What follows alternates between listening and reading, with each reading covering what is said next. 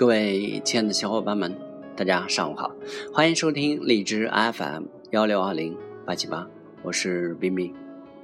今天我们接着讲晋阳之战。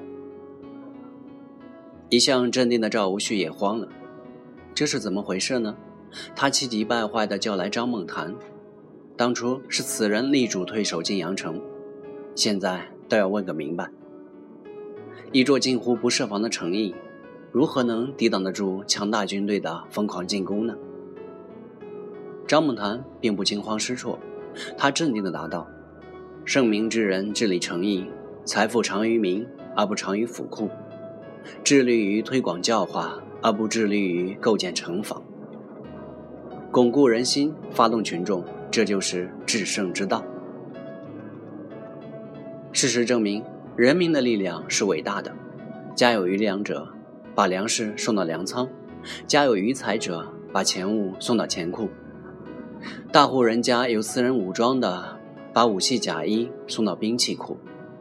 有空闲技术的人自愿参加修筑城墙。于是乎，奇迹发生了。政府的动员令刚刚发布第一天，粮食、钱库、兵器库便有了充足的储备。发布后第五天。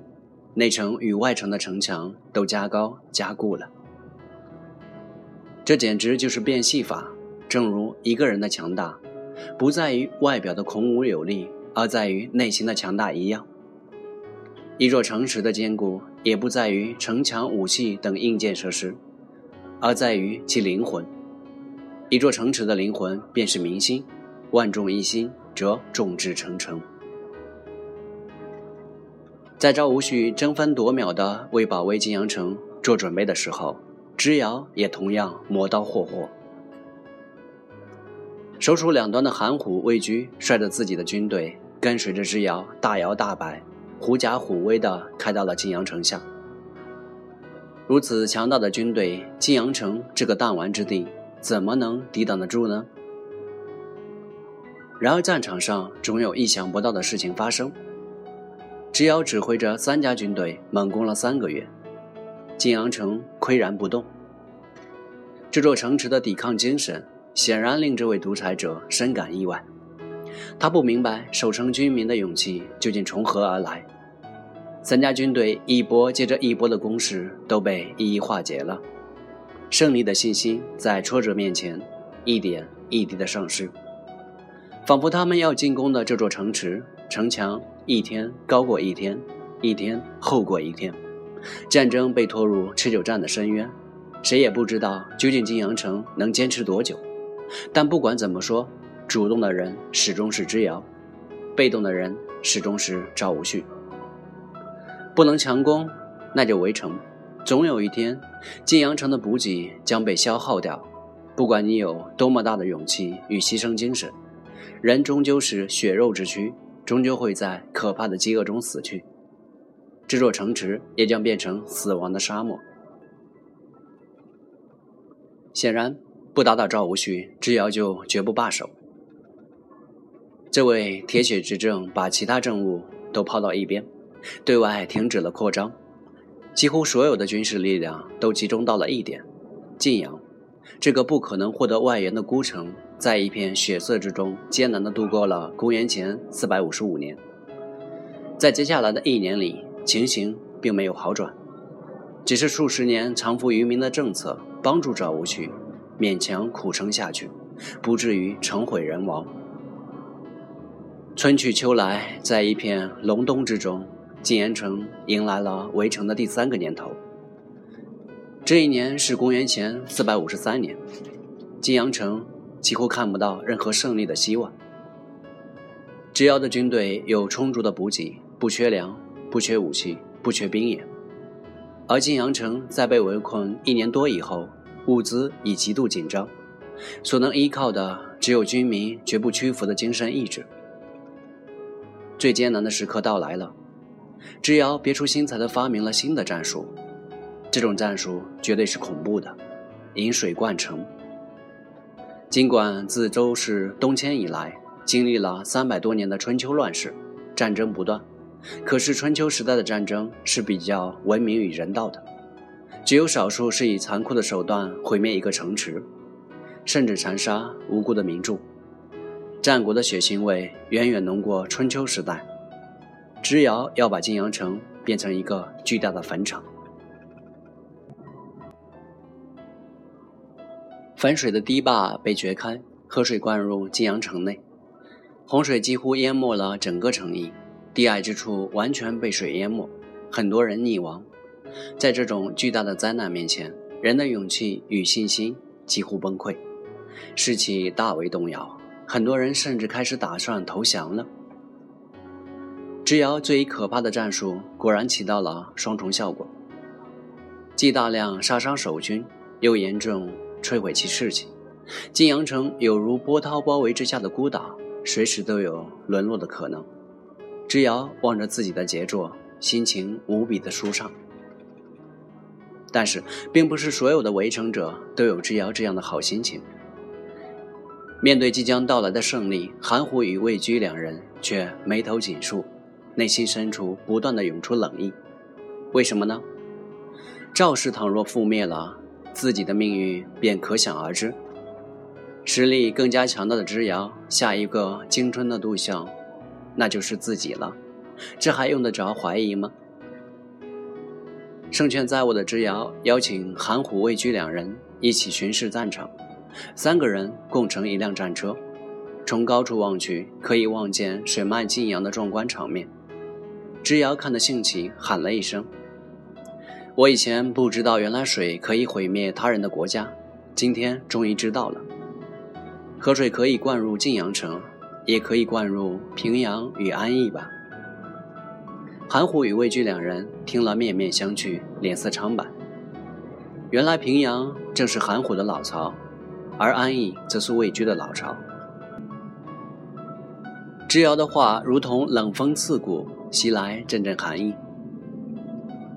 作为一名执政二十年的政客，竟然毫不掩饰自己的野心，之尧并没有意识到，他自己正在铸下无可挽回的错。是傲慢的自负让他悄悄地滑入了深渊。他错误地把含糊与畏惧认为是可以玩弄于手掌之间的玩物，可是这两个人不是玩物，而是头脑冷静、深藏不露的杀手。之尧并没有意识到，他不仅是赵无恤的敌人，也已成为了韩虎与魏居的敌人。倘若是一对一的决斗，无论是赵、韩、魏中的任何一方。都不是制药的对手。倘若三人联手，那么情形就要逆转了。可是如今，韩虎、魏居是围城的一方，赵无恤是守城的一方，三个人如何携手共同对付之遥呢？有一个人扮演了穿针引线的角色，这个人便是先前为赵氏策划保卫晋阳城的张梦谈。作为一名出色的战略家。张梦堂一眼就洞穿了韩氏、魏氏与支氏之间不可调和的矛盾，使得晋阳城沦落日期一天天的临近，之尧的飞扬跋扈也一日更胜过一日。张梦谈不相信韩氏与魏氏会轻而易举地屈服于之尧，晋国人谁不知道这两个家族有着何等光荣的历史？韩氏家族曾出现过两位元帅兼执政。魏氏家族也有过一位元帅兼执政，家族之显赫不亚于知氏与赵氏，怎么可能轻易向之尧认输呢？于是张梦谈向赵无恤毛遂自荐，欲前出城外，私下与韩虎、魏居会见，游说两人加入反之联盟。赵无恤批准了他的计划。张梦谈在非常隐秘的情况下见到了韩虎与魏居。他没有丝毫的废话，开门见山，直指主题。常言道：“唇亡齿寒。”倘若赵氏覆灭，接下来必定是韩氏和魏氏。在这个危急关头，韩虎与魏居也不拖泥带水，摆明了自己的态度。你所说的，我们心里都很明白，只是怕事情还没有做成，阴谋就败露了，到时死得很难看。张梦谈微微一笑，道：“这件事情从您二位口中说出，入我一人耳中，只有咱们三人知道，怕什么呢？”既然如此，韩虎与魏居也就豁出去了，整垮知识。对于三大家族都有利可图，这是联合的基石。无论谁被支氏整垮，其他两个家族都没有好果子吃。三清只能共同进退。于是，韩虎、魏居与张梦谈共同商议如何对付之遥。在赵氏面临生死存亡的关头，戏剧性的一幕出现了：一场惊天阴谋在之遥的眼皮底下悄悄地展开了。要怎么置之遥于死地呢？之遥军队人多势众，合三家之力与之正面交锋，也没有十足的胜算。更何况赵无恤的军队。已经精疲力竭，看来不能力拼，只能智取。怎么智取呢？以其人之道还治其人之身。赵无恤、韩虎、魏居三人互通消息，在韩魏的帮助下，赵无恤派出一支精干的部队，悄悄地溜出城去，出其不意地袭击了焚守堤坝的支持军队。全托之遥的福，想出了这个水淹三军的计策。赵无恤依葫芦画瓢，引河水灌向支氏的军营。与此同时，早有准备的韩虎、魏居已经把自己的军队移上了高地。汹涌澎湃的洪流一下子冲垮了支氏大营，之遥惊慌失措，狼狈而逃。而他强大的军队在大自然的威力下也土崩瓦解。比洪水更可怕的是韩虎与魏居两人的反水，他们俩的军队从高处直冲下来。与此同时，晋阳城门打开了，被围困达两年之久的守军，如同呼吸到新鲜空气一样，使出吃奶的劲，挥舞着兵刃，迎接曙光的到来。